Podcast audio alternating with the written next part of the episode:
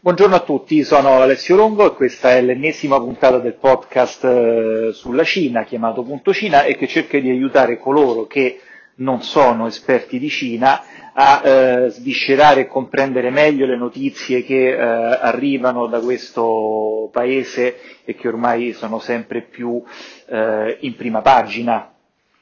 Eh, quello di cui voglio parlare oggi è più in generale delle relazioni fra Stati Uniti e Cina. Quindi questa è una puntata che cerca un po' di mettere le basi per quelle che eventualmente saranno anche puntate successive, perché vediamo che non ci si riesce ormai a distaccare da questo argomento. Già nella puntata precedente avevo accennato al fatto che durante la sua registrazione si era aperta quella che probabilmente passerà alla storia come la crisi del pallone c'è stato questo, eh, questa sorda di pallone, di dirigibile che eh, ha volato su tutto il territorio statunitense,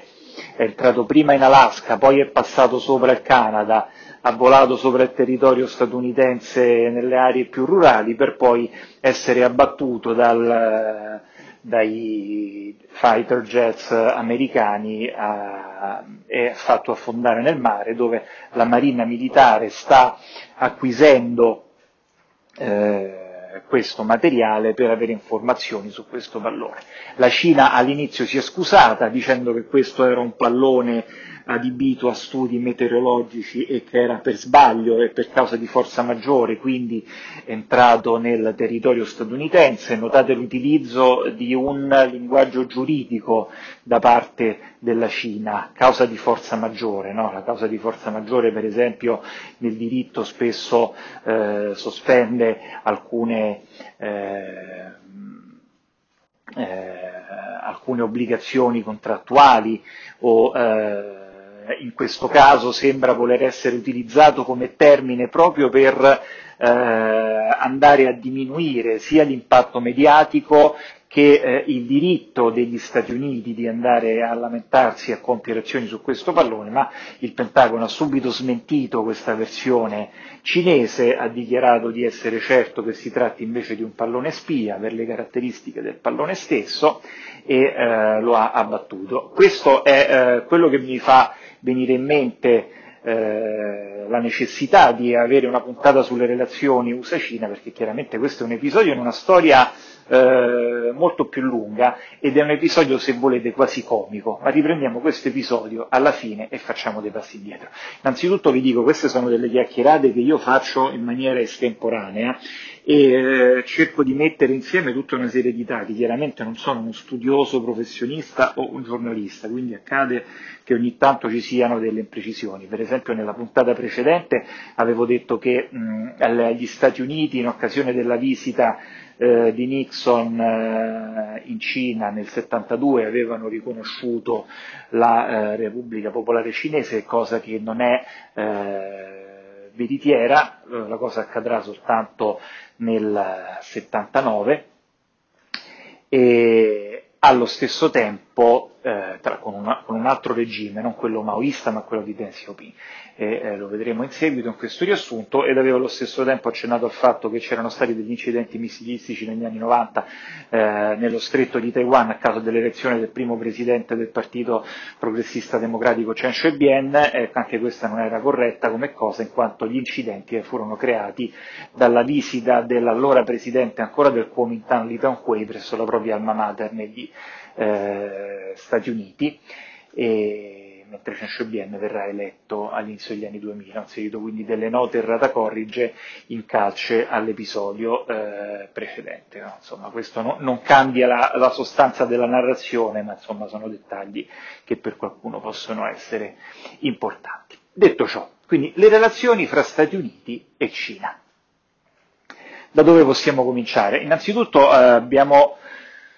eh, abbiamo conoscenza del fatto che la Cina è stata sottoposta ad un regime semicoloniale da parte delle potenze occidentali. In questo regime semicoloniale gli Stati Uniti non hanno avuto un ruolo eh, particolarmente importante. Quindi fra tutte le nazioni che eh, i cinesi ricordano con odio per il famoso secolo di umiliazioni a cui la Cina sarebbe stata sottoposta a seguito delle eh, ingerenze dei trattati ineguali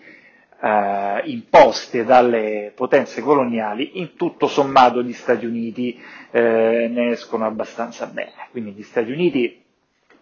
eh, come sappiamo non sono mai stati una eh, vera e propria potenza coloniale, ci sono stati eh, dei tentativi nel diventarlo, soprattutto nel momento in cui gli Stati Uniti, con eh, la guerra fra Stati Uniti e Spagna, andavano acquisendo dei territori che erano appartenuti alla corona spagnola, come Porto Rico, come le Filippine, eh, la stessa Cuba rischierebbe di essere stata in quel periodo eh, parte di questa espansione, ma Cuba aveva già un movimento indipendentista eh, troppo forte per poter essere eh, trasformata in una colonia, se volete, come, sta, come è accaduto per eh, Porto Rico e per un certo periodo per le Filippine, e eh, d'altro canto gli Stati Uniti non hanno mai manifestato il desiderio di essere una potenza coloniale, anche se volete per una genuina questione di principio, no? pensiamo a come Wilson, il presidente statunitense, quando eh, gli Stati Uniti avevano risolto per gli europei la prima guerra mondiale, avesse poi imposto il principio dell'autodeterminazione dei popoli eh, nella nuova sistemazione europea e, e, come gli Stati Uniti stessi poi avessero eh, imposto il sistema delle società delle nazioni come perno dell'equilibrio eh, del nuovo sistema mondiale. Quindi gli Stati Uniti, se volete, hanno sempre avuto questa forte contraddittorietà, mm, ma non solo loro probabilmente, no? penso anche alla Francia, all'Inghilterra, alle tre grandi nazioni, eh, se volete anche la Russia, ecco, alle, alle alle quattro grandi nazioni dove c'è stata una rivoluzione di principio, no? cioè la Francia, l'Inghilterra, la Russia e gli Stati Uniti. Quindi tre stati eh, coloniali, nel caso eh, della Francia, dell'Inghilterra e, e, della Russia che lo è tuttora, no? perché la Russia è uno Stato coloniale tuttora, il motivo per cui non viene percepito come tale è che l'espansione coloniale russa non è avvenuta per via di mare, quindi guardandolo sulla cartina uno lo vede bene, no? che l'Inghilterra che era accerchiata dal mare e eh, da stati troppo forti per essere colonizzati sul territorio avesse espresso il proprio espansionismo via mare, eh, ma chiaramente eh, la Russia è formata ancora oggi, nonostante tutte le, le repubbliche che si sono distaccate dall'ex Unione Sovietica, ancora da grandissime parti di territorio abitate da popolazioni tatare che nulla hanno a che vedere con la Russia e, eh, e eh, la recente attualità con la guerra in Cecenia ci ha ricordato di come eh, anche la Russia eh, che non è percepita eh, come tale sia ancora oggi uno Stato eh, coloniale. Quindi queste sono le quattro nazioni che hanno secondo me questo fortissimo eh, divario eh, fra la realtà che hanno vissuto e creato in certi contesti e il forte idealismo che a causa delle rivoluzioni che ne sono state alla base della nascita degli stati moderni hanno comunque avuto e, e gli Stati Uniti sono uno di questi. Quindi gli Stati Uniti, colonia che si libera eh, dalla, dai colonizzatori inglesi, non, non, non, ha mai avuto nella, nel proprio vocabolario l'esaltazione dell'espansione coloniale. No? Pensiamo invece a quanto questa cosa non sia mai accaduta in Italia. No? Quando, quanto, quanto eh, sia sempre stato motivo di orgoglio per il governo quello di avere comunque una propria espansione coloniale, sia durante il fascismo ma anche prima, no? Anzi, uno dei motivi di affermazione del fascismo in Italia è stato proprio il successo eh, apparente nel dare all'Italia quel ruolo, eh, l'impero no? di cui parlava eh, Mussolini era la visione ultima di ogni popolo e di ogni nazione, secondo quella narrativa. E, questo per eh, sottolineare come le critiche a, all'Inghilterra, alla Francia, alla Russia e agli Stati Uniti come stati colonialisti e imperialisti siano sicuramente delle critiche corrette, ma come la realtà storica sia molto più grigia che bianca o nera, no? quindi in realtà eh, ci sono degli elementi di principio nell'azione della politica estera di quei eh, paesi che sono degli elementi di principio reali. E quindi, scusate questa lunga eh, divagazione, che però secondo me è fondamentale per porre le basi dei rapporti fra Stati Uniti e Cina, è importante dal punto di vista storico perché appunto gli Stati Uniti non vengono poi percepiti in maniera così forte dalla Cina come, dei, eh, dei, come una delle grandi potenze straniere che hanno devastato la Cina. Sicuramente prima degli Stati Uniti c'è l'Inghilterra, che era all'epoca l'unica, come, l'unica potenza coloniale reale, avendo ridotto a eh, residualità tutte le altre esperienze coloniali grazie al eh, proprio mh, dominio assoluto eh, dei mari, quindi questo è anche un altro degli elementi per cui gli Stati Uniti non sono stati protagonisti di quell'espansione, perché quando ecco, nel 1823, se non sbaglio, Monroe declina la, eh, eh, la propria eh, strategia e la propria dichiarazione di principio sulla ingerenza dei paesi europei nel continente americano, ergendo il nuovo Stato americano a Stato difensore di questa indipendenza, chiaramente lo fa in un contesto eh, totalmente ideologico. L'unico motivo per cui gli Stati, in quell'epoca gli Stati eh, europei non eh, infastidiscono più di tanto il continente americano e che la Marina britannica impedisce a quelle esperienze di esprimersi ulteriormente. E di fatti il Louisiana Purchase da parte degli Stati Uniti eh, che acquisiscono ampi territori da Napoleone e dalla Francia non sono altro che la manifestazione eh, nonché le vittorie poi a seguire sulla Spagna, non sono altro della manifestazione dell'impossibilità di questi eh, paesi di esprimere alcunché a fronte della supremazia totale della Gran Bretagna sui mari. Questo è un ulteriore discorso ancora, mentre così non accade in Asia, perché in Asia c'è un altro protagonista del eh, grande gioco che è eh, la Russia e gli inglesi saranno ossessionati dalla Russia, sia perché sono due, i due popoli che eh, garantiscono l'ordine europeo dopo, le, dopo la, le guerre napoleoniche, sia perché sono i due popoli che hanno, stanno avendo un espansionismo in Asia, quindi gli inglesi saranno sempre terrorizzati dai russi a nord dei propri territori in India. E i russi infatti sicuramente vengono dopo l'Inghilterra come potenza infastidente dell'ordine cinese e poi potremmo avere la Francia, se volete, soprattutto al sud, eh, partire dal Golfo del Tonchino e la Germania che eh, già ormai militarista, eh, ancora prima di Hitler con eh, l'esperienza del secondo Reich, eh, eh, compirà delle azioni belliche in territorio cinese eh, abbastanza infastidenti dal punto di vista storico. E poi chiaramente il Giappone che invaderà ampissime parti del territorio cinese insieme ad ampissime parti del eh, sud-est asiatico. Quindi gli americani in tutto questo, proprio gli occidentali cattivi, non riescono a entrare più di tanto. Gli americani avranno un ruolo invece fondamentale nell'apertura, tra virgolette, del Giappone, perché sarà proprio un commodoro americano, il commodoro Perry, a eh, rompere l'isolamento, rompere militarmente l'isolamento del Giappone e eh, crearne, quindi forzarne l'apertura ai traffici marittimi e culturali con l'Occidente, e, e, dovendosene, non so, forse pentire amaramente, visto che sarà proprio il Giappone solo circa, probabilmente quanti anni dopo, 70-80 anni dopo, per l'Arbor a bombardare eh, la base americana di, eh, nelle isole Hawaii.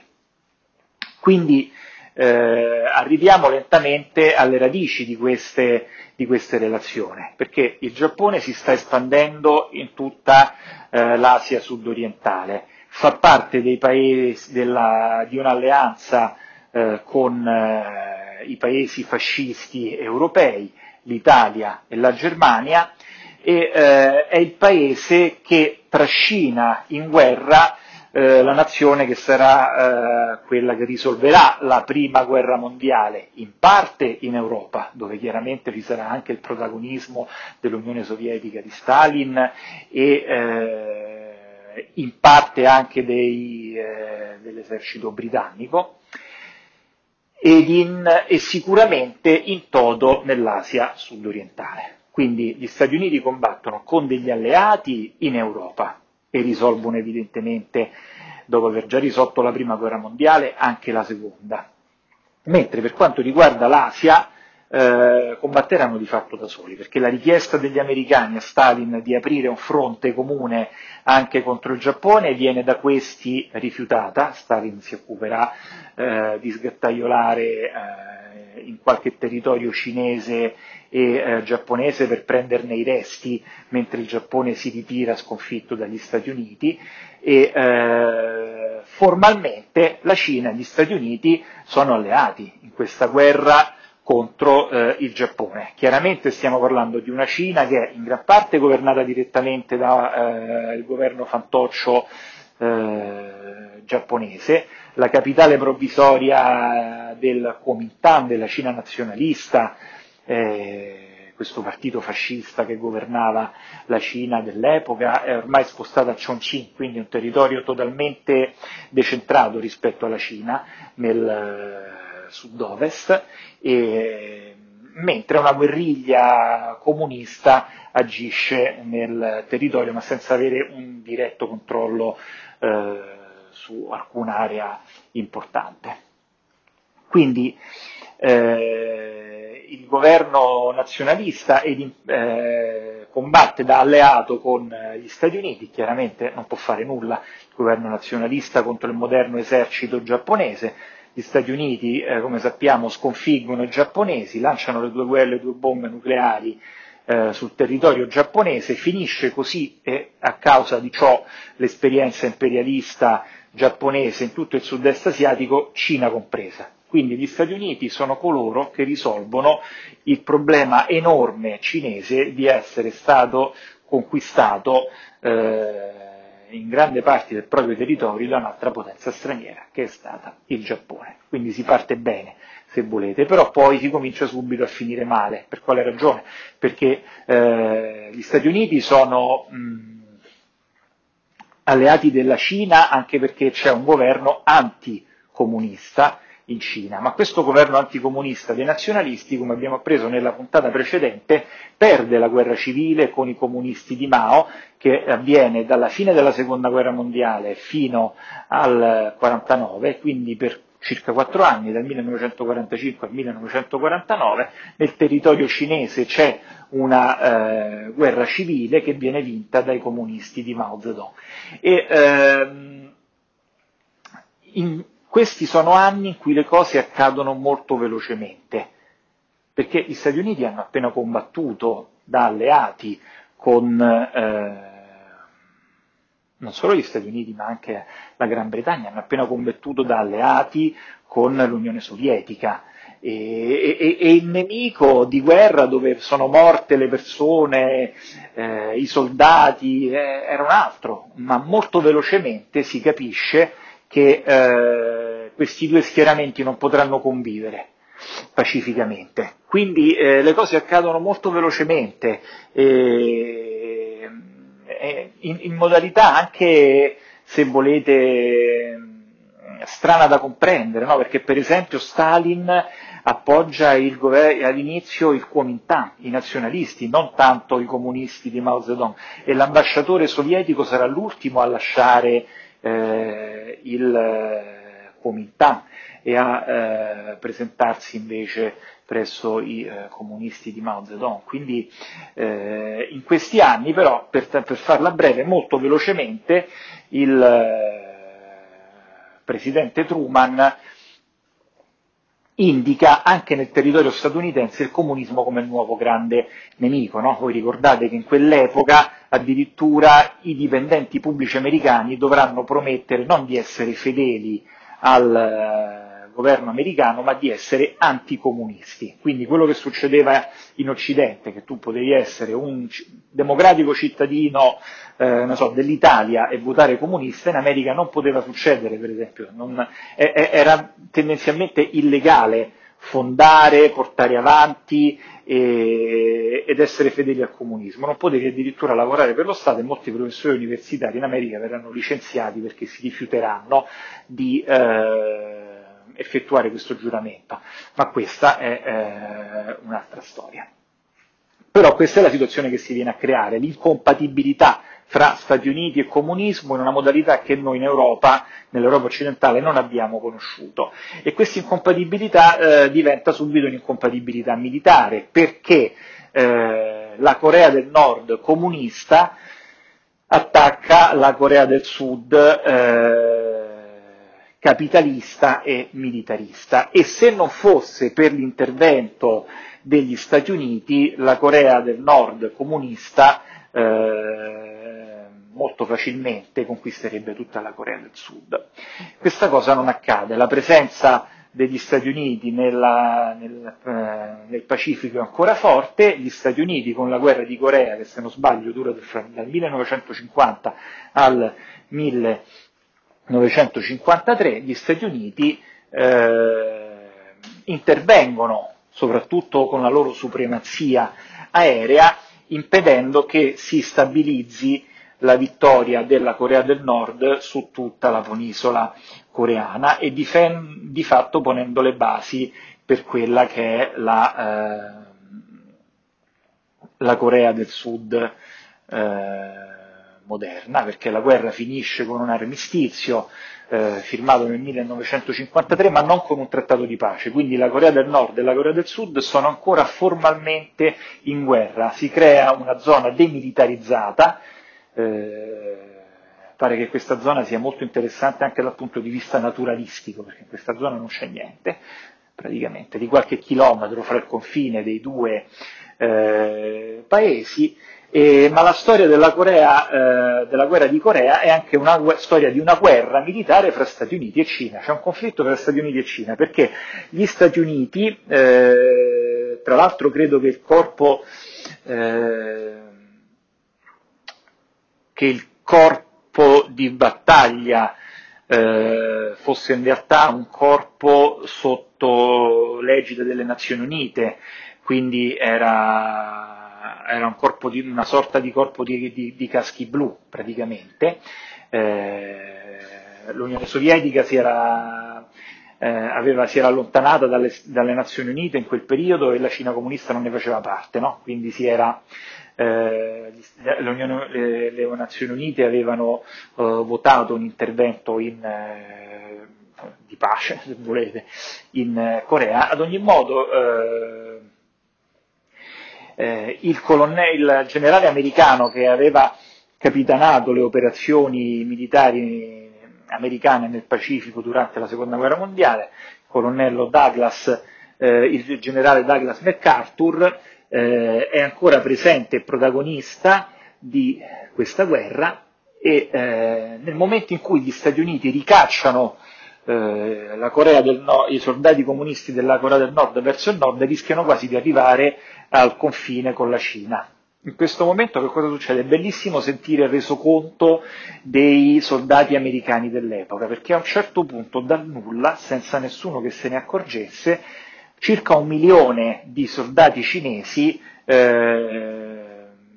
attraversano il confine con la Corea del Nord e cominciano a eh, combattere contro le truppe americane. Voi capite qual è il pericolo? No? In quel momento a Douglas MacArthur viene in mente che forse arrivati al confine con la Cina si possa anche finire il lavoro e riscacciare via i comunisti dalla Cina e aiutare nuovamente i nazionalisti a riprendersi l'intero territorio. Eh, Douglas MacArthur subodora anche qualche lancio di bomba nucleare, no? si sono appena scaldati gli americani con un paio di bombe nucleari su un paese asiatico, il Giappone, e, e questo è il contesto che all'epoca vedono i contemporanei di allora. Quindi eh, i cinesi non possono permettere che l'esercito americano si avvicini così tanto al proprio confine e hanno assolutamente la necessità non solo di supportare un amico ideologico,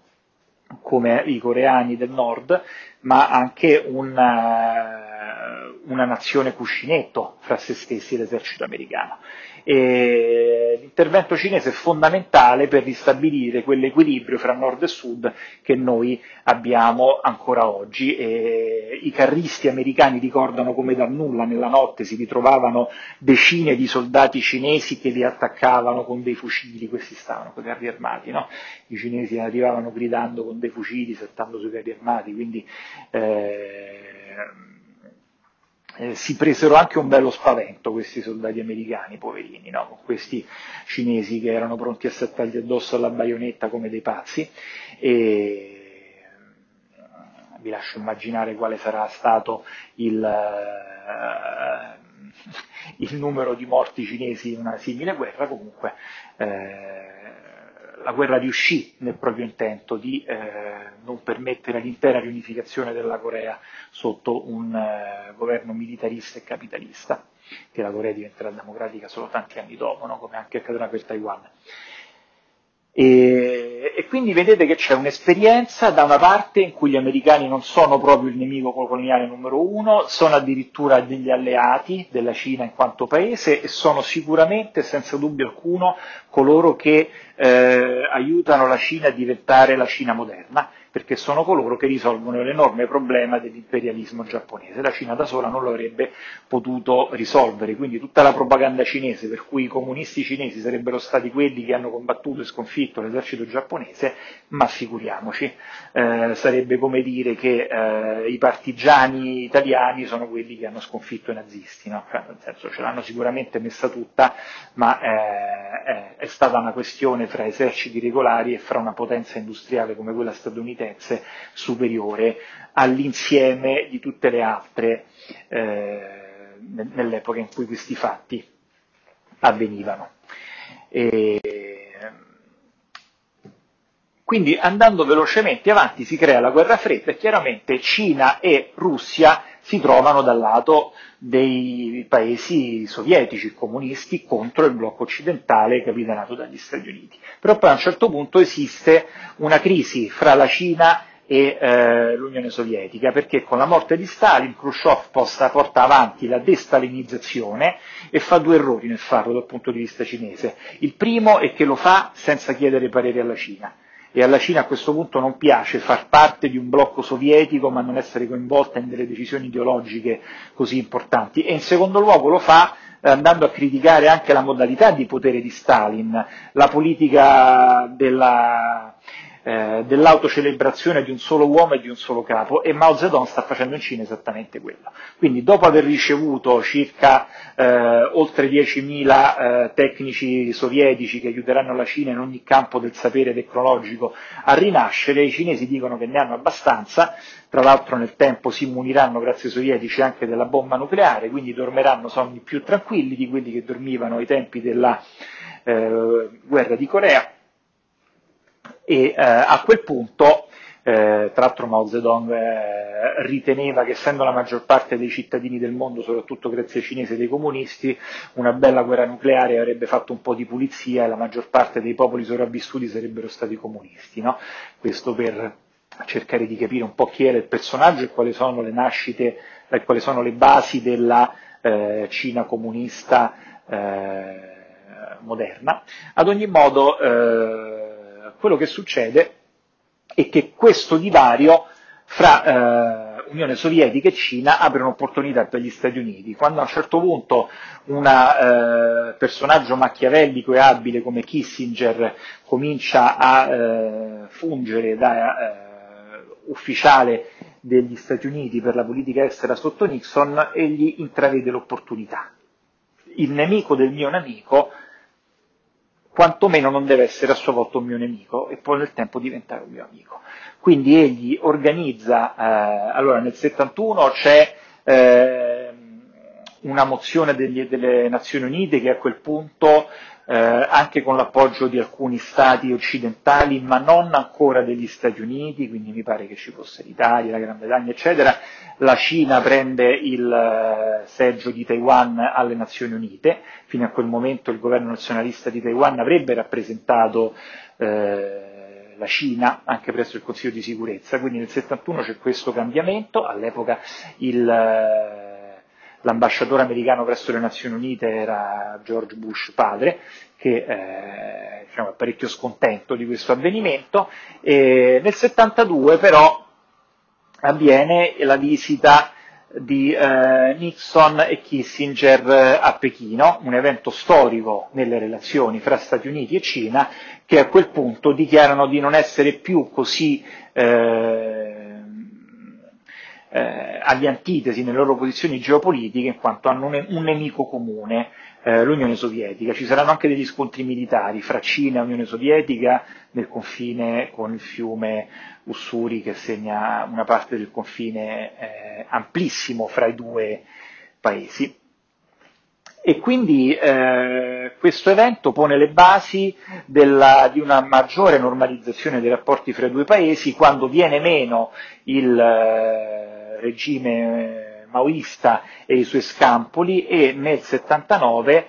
la, la, gli Stati Uniti riconoscono ufficialmente la eh, Repubblica di, Popolare Cinese come l'unica Cina e eh, quindi spostano la propria rappresentanza diplomatica dai nazionalisti di Taiwan ai comunisti di eh, Pechino. Deng Xiaoping, la, la, colui che diventerà poi il signore della politica eh, cinese per i successivi circa 20 anni, eh, aveva già tra l'altro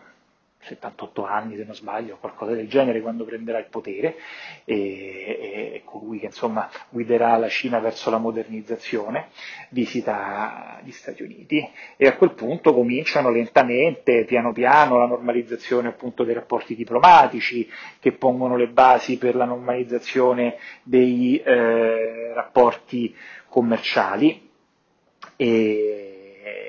e quindi è una fase, se volete, questa abbastanza fortunata dei rapporti fra due paesi, che erano due paesi ideologicamente gli antitesi e eh, che avevano anche combattuto una guerra in territorio neutro, quella della Corea. Tra l'altro eh, sia gli Stati Uniti che i cinesi eh,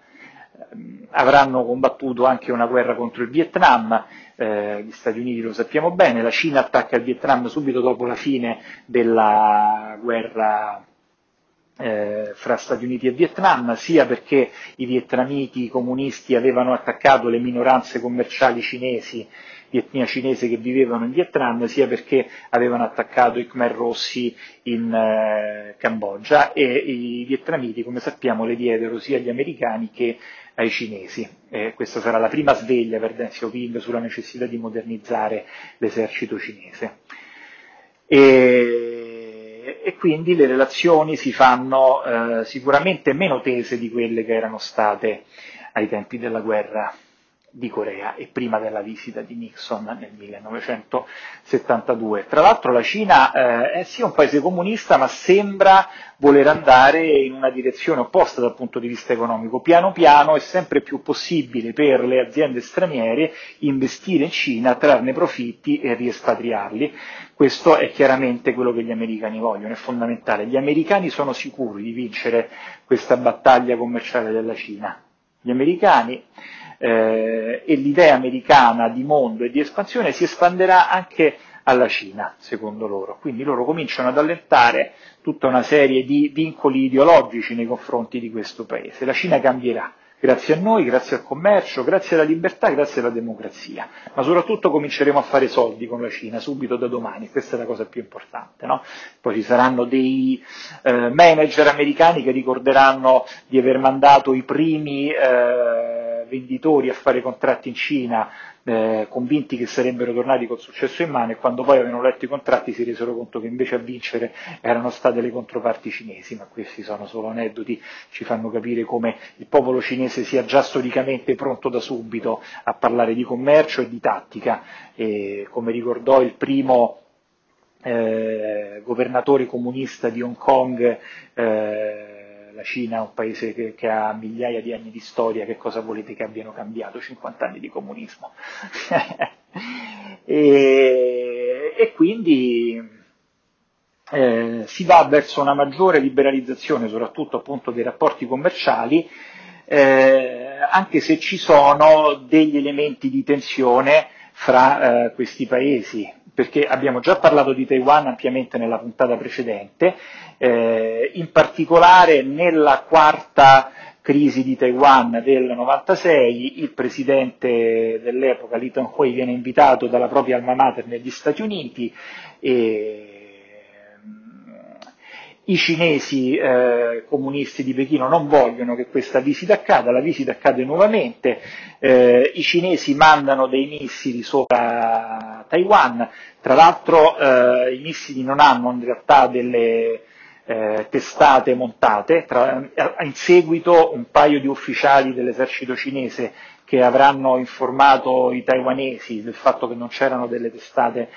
eh, cariche su questi missili verranno poi condannati a morte e pare che eh, i cinesi avessero mandato un messaggio a Li Tenhui dicendogli tu lo sai, noi dobbiamo mandare questi missili eh, sopra di Taiwan ma non vi preoccupate, non ci saranno problemi. Ovviamente Taiwan è uno dei principali artefici dell'apertura della Cina al mondo moderno, cioè le prime persone che insegneranno alla Cina come si fa il capitalismo saranno i cinesi di Taiwan e i cinesi di Hong Kong, ovviamente, no? Quindi è sempre strano, no? sembra, sembra, che ci siano delle contraddizioni insanabili fra queste realtà, ma non ce ne sono, no? vedremo nella realtà in maniera così netta e vediamo come non ce ne, saranno, non ce ne sono neanche fra gli Stati Uniti e la Cina tutto sommato, no? Quindi la Cina sì, deve, deve, avere di facciata un certo tipo di comportamento, e poi fra, però fra, fra facciata e sostanza ci può essere sempre eh, una distanza e questo è fondamentale per la visione cinese, cioè mettere da una parte la faccia, tra virgolette, quella che è l'apparenza, e dall'altra eh, la sostanza. Quindi la sostanza in quel momento è che i rapporti con Taiwan vanno benissimo, Taiwan non fa altro che riversare eh, centinaia di miliardi di dollari di eh, investimento in Cina anno dopo anno e ai cinesi va benissimo, quindi della visita di Li Tenhui negli Stati Uniti gli importa dal punto di vista far- formale ma in realtà non vedono l'ora di lasciarsela alle spalle come episodio. E di fatti non c'è nessun problema perché Bill Clinton eh, fa eh, in quel momento avvicinare un paio di gruppi di portaerei al sud di Taiwan e i missili da, eh,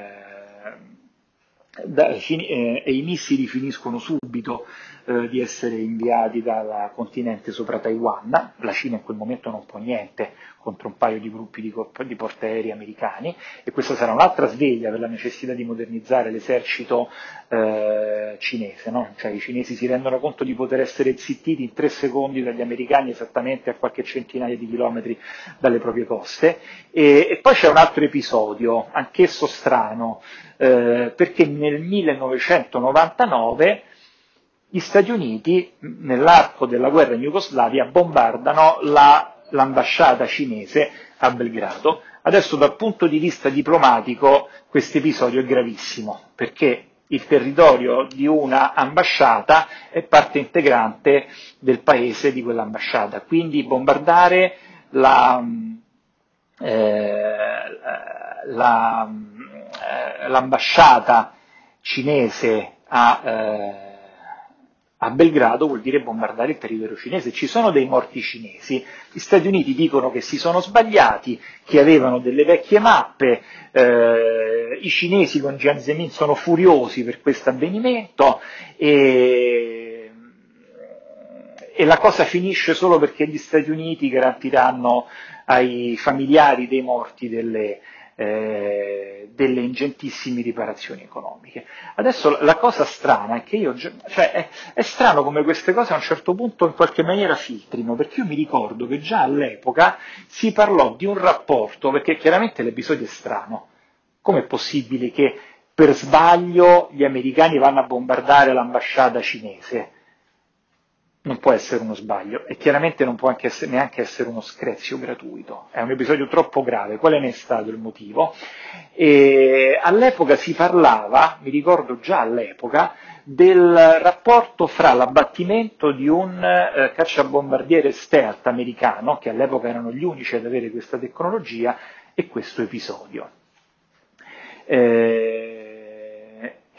Qualche anno fa eh, sulla, sull'agenzia Nikkei Asia è riuscito questo argomento con molti più dettagli. Praticamente le cose sarebbero andate così. Eh, un cacciabombardiere stealth americano sarebbe stato abbattuto. Io all'epoca mi ricordo, ma non me ne ricordo la fonte, che si disse che era stato abbattuto anche grazie a una sorta di consulenza cinese su quelle che sarebbero state le eh, traiettorie di questo cacciabombardiere stealth. Forse grazie al proprio ruolo nel Consiglio di sicurezza dell'ONU la Cina aveva qualche informazione, ma questo non lo so, è solo un ricordo vago. Mentre quello che ci dice l'agenzia Nikkei oggi è che eh, i, i rottami di questo cacciabombardiere si sarebbero chiaramente ritrovati in eh, territorio serbo, i serbi avrebbero raccolto questi rottami e a un certo punto dei funzionari del, dell'ambasciata cinese sarebbero andati ad acquistare dai contadini e dalla Serbia questi rottami che gli servivano per le proprie ricerche sui propri cacciabombardieri stealth. E a un certo punto gli americani videro che dei segnali di rilevamento di questi rottami provenivano proprio dall'ambasciata cinese, quindi furiosi per questo tentativo di spionaggio avrebbero bombardato l'ambasciata cinese, un missile che avrebbe raggiunto il sotterraneo dell'ambasciata cinese non sarebbe esploso, quindi i cinesi sarebbero morti, coloro che stavano all'interno di questa ambasciata, ma il missile che avrebbe dovuto distruggere i resti di questo cacciabombardiere non sarebbe esploso e non sappiamo quanto questo ritrovamento avrebbe pesato nella ricerca militare cinese che poi sappiamo eh, oggi essere in grado anche loro di eh, produrre dei cacciabombardieri stealth. Quindi questo è un altro episodio che però, vedete, è, è, è talmente forte la, l'attrazione naturale fra, fra, i due paesi che anche questo episodio da, di, da una parte gravissimo viene superato e eh, nel 2001 Bill Clinton eh, il 2000 o nel 2001, credo nel 2001 e credo appunto Bill Clinton a quel punto proprio nella fase finale della propria presidenza e eh, nel momento in cui sta per lasciare il, eh, il eh, potere al proprio successore, cioè George W. Eh, Bush, è il più grande sponsor eh, della globalizzazione e quindi dell'inserimento della Cina all'interno della WTO. Noi costringeremo i cinesi a giocare secondo le nostre regole e vinceremo questa battaglia. Eh, adesso che cosa ve lo dico a fare? Cioè, nel senso è chiaro che il ruolo che l'economia cinese ha avuto da quel momento fino ad oggi nel mantenere costante l'espansione commerciale dell'Occidente e nel mantenere costante la crescita economica mondiale è incalcolabile. Cioè, voi tenete conto che alla fine di quel processo oggi la Cina e la crescita cinese di quest'anno, quindi la crescita cinese comunque azzoppata dalla guerra commerciale con gli Stati Uniti e dall'esperienza del Covid, comunque consisterà nel un quinto della crescita mondiale, nei, scusate, nei due quinti della crescita mondiale, quindi pensate il ruolo fondamentale di, questo, di questa crescita per tutto il globo, mentre gli Stati Uniti e l'Europa insieme eh, creeranno meno di un quinto della crescita mondiale. Quindi la Cina comporterà eh, più del doppio del contributo di Stati Uniti e Europa alla crescita mondiale. Quindi questo è effettivamente un episodio epocale per la storia dei commerci internazionali e eh, chiaramente i commerci fra Stati Uniti e Cina soprattutto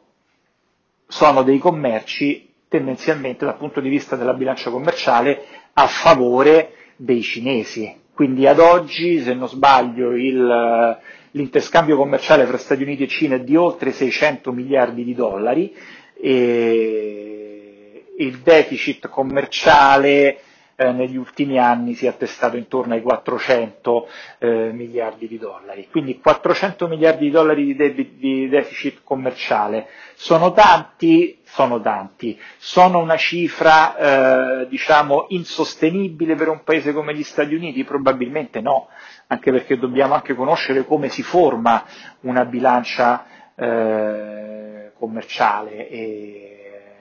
e, e, qual è l'apporto alla, all'economia dei due paesi. Quindi è chiaro che si parla di valuta che esce fuori dagli Stati Uniti per andare verso la Cina, ma è anche grazie a questo, anzi è solo grazie a questo che il dollaro può avere il ruolo eh, di valuta globale che ha oggi, perché se tu non riesci a sostenere l'uscita di valuta eh, verso l'esterno, quella valuta non può avere un valore globale. No? Cioè, le, le, il motivo per cui il dollaro è la valuta globale è esattamente quello, perché è immediatamente eh, a disposizione all'estero ed è immediatamente a disposizione all'estero proprio perché gli Stati Uniti sostengono anno dopo anno un deficit commerciale verso l'esterno e soprattutto in questo caso verso la Cina. Questo è un discorso economico complesso che magari si potrebbe trattare in un'altra sede,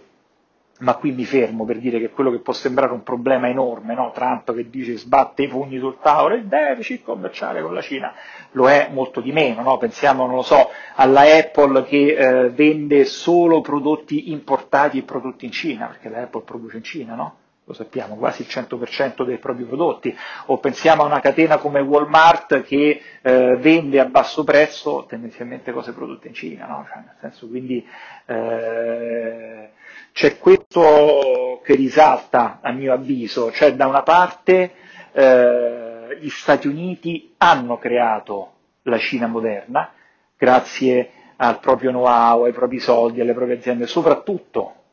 soprattutto se non ci fosse stato questa azione degli Stati Uniti, l'avvicinamento del 72, l'avvicinamento in epoca di Deng Xiaoping e la sponsorizzazione con l'entrata nel WTO non ci sarebbe la Cina moderna e chiaramente la Cina moderna con la propria crescita degli ultimi vent'anni ha foraggiato in continuazione la crescita della, eh, degli Stati Uniti in particolare, quindi c'è un'interdipendenza nel successo dell'uno dell'altro eh, totale e diciamo, non c'è da sperare che questa interdipendenza sia poi quella che eh, salvi il pianeta da un conflitto fra eh, questi due eh, giganti.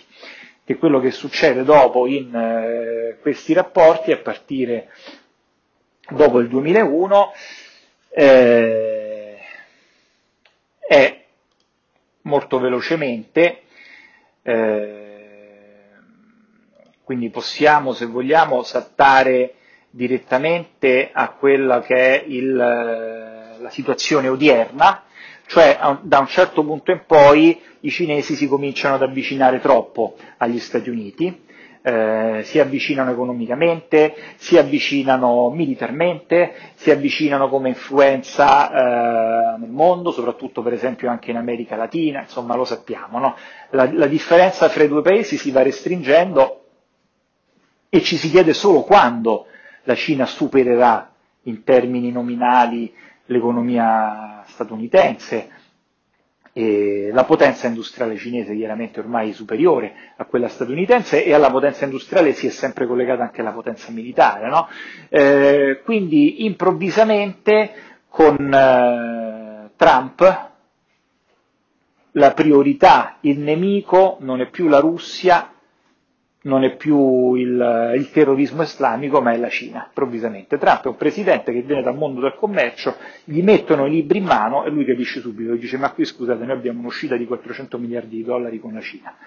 Eh, e lui, uomo del commercio, vuole risolvere questo, chiama la Cina a tavolo, cerca di avere delle trattative per migliorare questa bilancia commerciale, Secondo me non ha nessuna necessità di farlo perché, vi ripeto, c'è un motivo che favorisce anche gli Stati Uniti in questi deficit commerciali, sia dal punto di vista valutario che dal punto di vista commerciale. Eh, non credo che lui sia un tipo che è in grado di comprendere questi, queste sofisticatezze, quindi lui sbatte il pugno sul tavolo e lancia un colpo formidabile a Huawei. Innanzitutto eh, la figlia, la Huawei come sapete è l'azienda, era l'azienda eh, gioiello della Cina, l'azienda che aveva cominciato a produrre nuovi cellulari, nuovo materiale per la banda larga che si sta espandendo in tutto il mondo. In Europa io stesso sono stato un eh, dipendente non della Huawei ma di un'altra azienda di telecomunicazioni cinesi in Italia, quindi ho vissuto in prima persona no? quel, quel momento di espansione in cui sembrava chiaro che le telecomunicazioni avrebbero avuto firma cinese nei successivi anni. E che cosa fa? Donald Trump quindi dal punto di vista politico fa arrestare con una richiesta di estradizione dal Canada agli Stati Uniti, la figlia del fondatore di Huawei, accusandola di aver aggirato le eh, sanzioni statunitensi all'Iran. Adesso quale sia il potere degli Stati Uniti di far arrestare un cittadino straniero in un paese straniero sulla base della propria sanzione, insomma non la so questa cosa dal punto di vista, però questa è accaduto, recentemente è stata liberata eh, e inviata in Cina, eh, accolta come una, un'eroina nazionale, un altro screzio degli Stati Uniti alla Cina, no? secondo eh, la narrativa nazionalista, e probabilmente lo è, se vogliamo essere sinceri. Eh,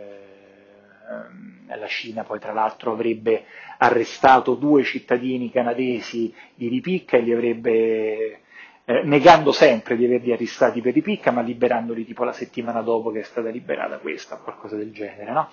Quindi è simpatica la, l'arresto per ripicca di un cittadino qualunque, questo per farvi intendere eh, quali siano i principi di diritto su cui si basa la Repubblica Popolare odierna. E, e quindi quello che succede poi subito dopo, come sapete, è che eh, Donald Trump impone eh, un blocco della vendita dei chip dagli Stati Uniti a Huawei. Tornando però a quello che è l'anno fondamentale di cui parlavamo prima e da cui siamo arrivati a parlare quindi di commercio e di Donald Trump facendo un salto di eh, circa una ventina d'anni, nel 2001, eh, l'anno in cui si consuma il, l'ingresso della Cina nel WTO, succede anche un altro avvenimento di carattere militare che ci ricorda quello per cui abbiamo cominciato questa puntata, cioè la crisi del pallone, no? Ricordate? Quindi abbiamo, ho voluto trattare in questa puntata tutta l'introduzione, cioè dalla nascita delle relazioni e del rapporto fra la Cina e gli Stati Uniti nella seconda guerra mondiale fino all'ingresso della Cina nel 2001 e eh, nel 2001 c'è la crisi di Hainan, cioè Hainan è un'isola eh, subtropicale che si trova al sud della Cina, un'isola turistica, e dà il nome a questa crisi in quanto un aereo spia americano ha una collisione con un uh, jet dell'esercito cinese. Adesso uh, la posizione degli americani e degli altri operatori militari dell'area è che chiaramente in acqua internazionale si può volare come quando si vuole, mentre la posizione dell'esercito cinese è che eh, eh, la Cina non vuole che questi voli avvengano in territori che essa non considera acque internazionali, non vuole che questi voli avvengano troppo vicino al proprio territorio e sicuramente la Cina non considera acque internazionali né lo stretto di Taiwan né praticamente l'intero mare, eh, mar cinese sudorientale. E, e questo fa parte, di, se volete, di un'altra puntata, però insomma eh, non, non, c- non, c'è accordo su questo e quindi ogni volta che un aereo si avvicina dei piloti cinesi effettuano delle manovre molto pericolose vicino a questi aerei per eh, dissuaderli e questo tra l'altro è uno degli elementi eh, probabilmente di discussione attuale fra Biden e Xi Jinping, cioè le regole di ingaggio, no? cosa succede quando due aerei militari di questi due paesi si incontrano? Mi voli vicino a 2-3 metri, eh, raccontavano questi questi piloti eh, di cui racconterò adesso di essere stati in grado di leggere la mail che aveva scritto questo proprio questo pilota, tanto era, aveva volato così vicino. No? Ad ogni modo c'è una collisione fra un aereo spia americano, che è un aereo per intendere che porta a bordo 24 persone, e un jet cinese. Il pilota del jet cinese muore e eh, l'aereo spia americano deve effettuare un atterraggio di emergenza e atterrare quindi sull'isola cinese di Hainan. Che bellezza! Eh, è appena stato eletto George W. Bush, siamo nell'aprile del 2001 e noi sappiamo cosa succederà qualche mese dopo, eh, la strage delle Torri Gemelle eh, del settembre 2001, chiaramente loro ancora non lo sanno, e quindi c'è questa crisi di eh, Taiwan. La famiglia Bush conosce molto bene la Cina, tra l'altro, perché eh, George padre è stato ambasciatore in Cina degli Stati Uniti proprio quando i rapporti eh, fra i due paesi si andavano eh, allentando ed è stato ambasciatore presso eh, come vi ho raccontato prima, presso le Nazioni Unite, quando le Nazioni Unite riconoscevano alla Cina, seggio, alla Cina popolare il seggio della Cina nel 71. Quindi c'è questo incidente e eh, che cosa succede? Che la Cina detiene i, eh, e interroga l'equipaggio dei 24 eh, ufficiali americani e studia l'aerospia americano. Chiaramente è estremamente imbarazzante questa situazione, un po' per tutti e soprattutto per il neoeletto presidente George W. Bush, il quale è costretto a chiedere delle scuse per iscritto eh, e questa lettera verrà tradotta eh, in cinese per dare in pasto all'opinione pubblica quasi una missione di colpa da parte del presidente Bush e di conseguenza poi eh, l'equipaggio viene rilasciato e dopo mesi di studio da parte dei cinesi anche l'aerospia viene eh, restituito. Quindi eh, questo precedente ricorda molto quello che sta succedendo all'inverso nella, in questi giorni con la crisi del pallone e la, esattamente in quell'anno, nel dicembre del 2001, che mh, eh, la Cina entra a far parte eh, del WTO, è appena successo la strage delle Torri Gemelle e come sappiamo gli americani si occuperanno per anni di Medio Oriente e di eh, terrorismo. Eh, chiaramente George W. Bush raccoglie il lavoro, lui è stato appena eletto, no? quindi raccoglie il lavoro fatto dalle due amministrazioni Clinton pro commercio internazionale e pro ingresso della Cina nel eh, WTO, tra l'altro non nutrendo quelle riserve che Bill Clinton nutriva in temi di diritti umani. Eh, quindi per oggi vi parlo così, questa, vi saluto così, con questa lunga puntata sui rapporti fra Stati Uniti e Cina eh, che ancora non si è conclusa del tutto perché faremo una prossima puntata parlando degli ultimissimi sviluppi e eh, parlando quindi anche di industria di semiconduttori e di politica industriale in eh, generale. Alla prossima.